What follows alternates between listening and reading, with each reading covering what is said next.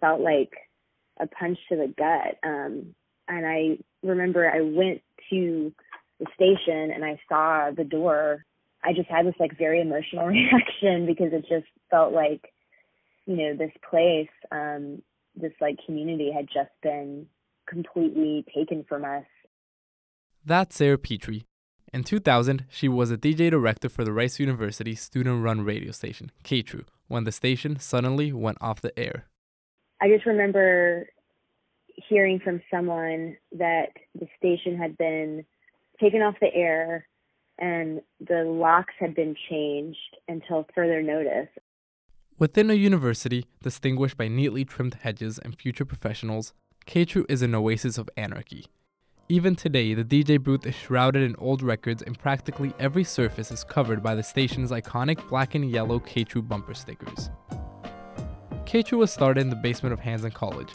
It was weird, it was eclectic, and it did not mix well with authority.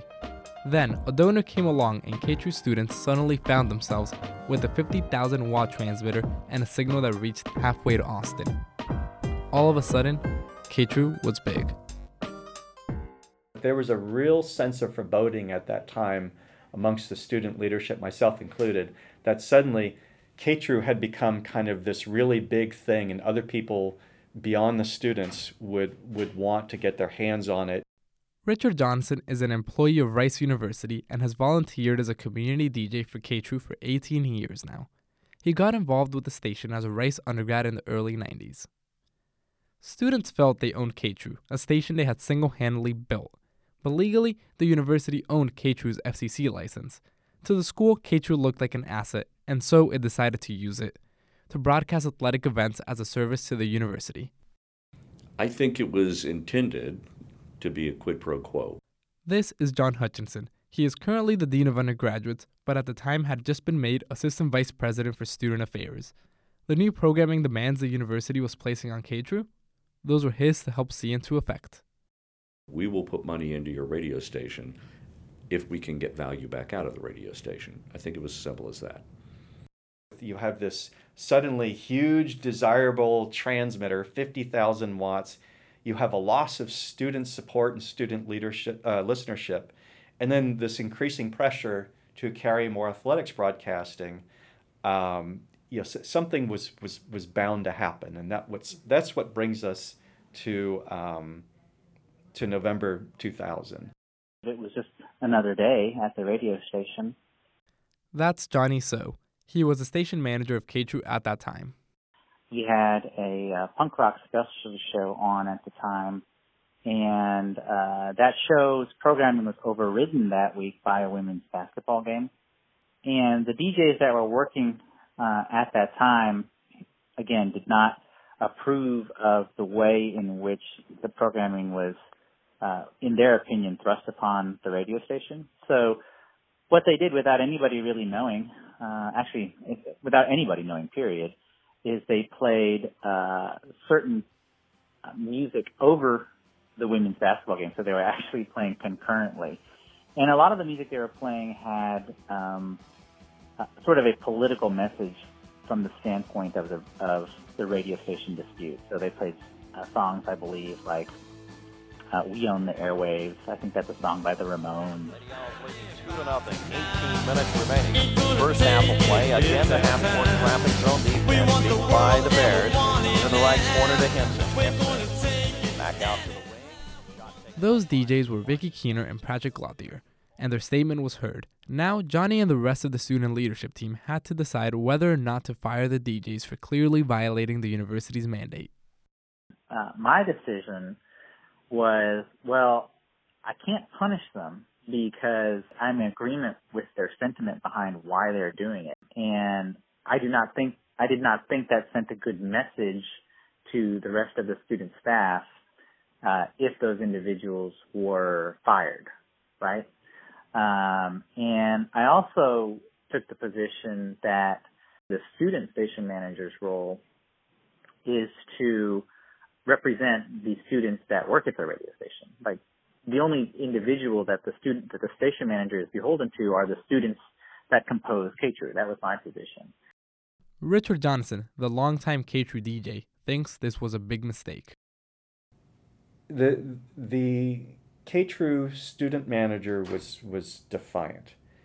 He refused to discipline the DJs who had disrupted the the athletics broadcasts, um, and he was unwilling to uh, apologize on behalf of the station um, to athletics and, and to the administration for what had happened. If, if, if, if, that, if that had happened, a simple, in the moment, I'm sorry, I'm going to take steps to make sure that this doesn't happen again, we would, we would have never even remembered that that had happened at all. It would have, it would have gone away. But it didn't go away, and no one at K-True was forgetting it either.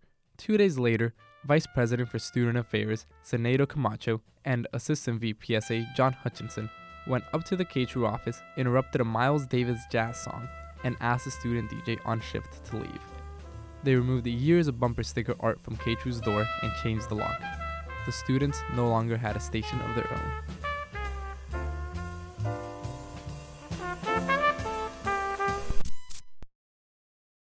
I actually didn't find out about it until uh, one of my colleagues called me, uh, and she was crying, and she said that uh, the radio station had been shut down. And because I didn't know that, I was like, you know, what are you talking about? And she was just like, well, the administration came in, they locked the doors, they took all the bumper stickers off the door, um, and they've locked the students out so that no one can access the radio station. In hindsight, John Hutchinson says this was a mistake.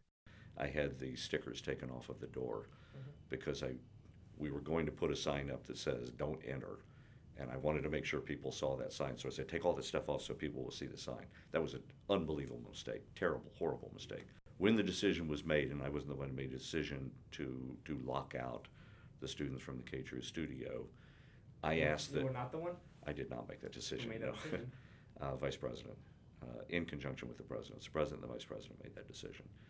Um, and I was going to say, my second mistake was not fighting harder to not have that decision made. Um, I should have pushed harder, but I was too new in my job. The shutdown happened. I remember there immediately being this session in Sewall Hall where a, a bunch of DJs and supporters of K True got together uh, for this sort of air your grievances session with with Camacho and, and Hutch. And, and poor Hutch, he was coming from something else on the west side of town. He was late because of traffic on the west loop. He was very apologetic, but you know some people thought Hutch was avoiding them, um, which he wasn't. Uh, you know, Hutch, Hutch is an honest person.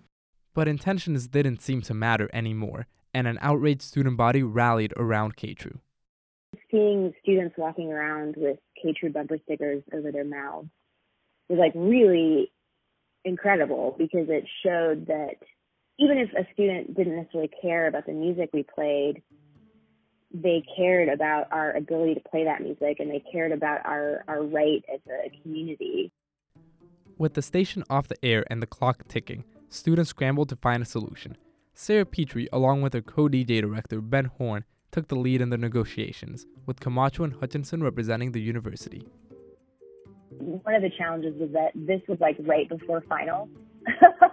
so um, it was, uh, I just remember being really, really stressed out because I, you know, all I wanted to do was focus on getting K-True back on the air.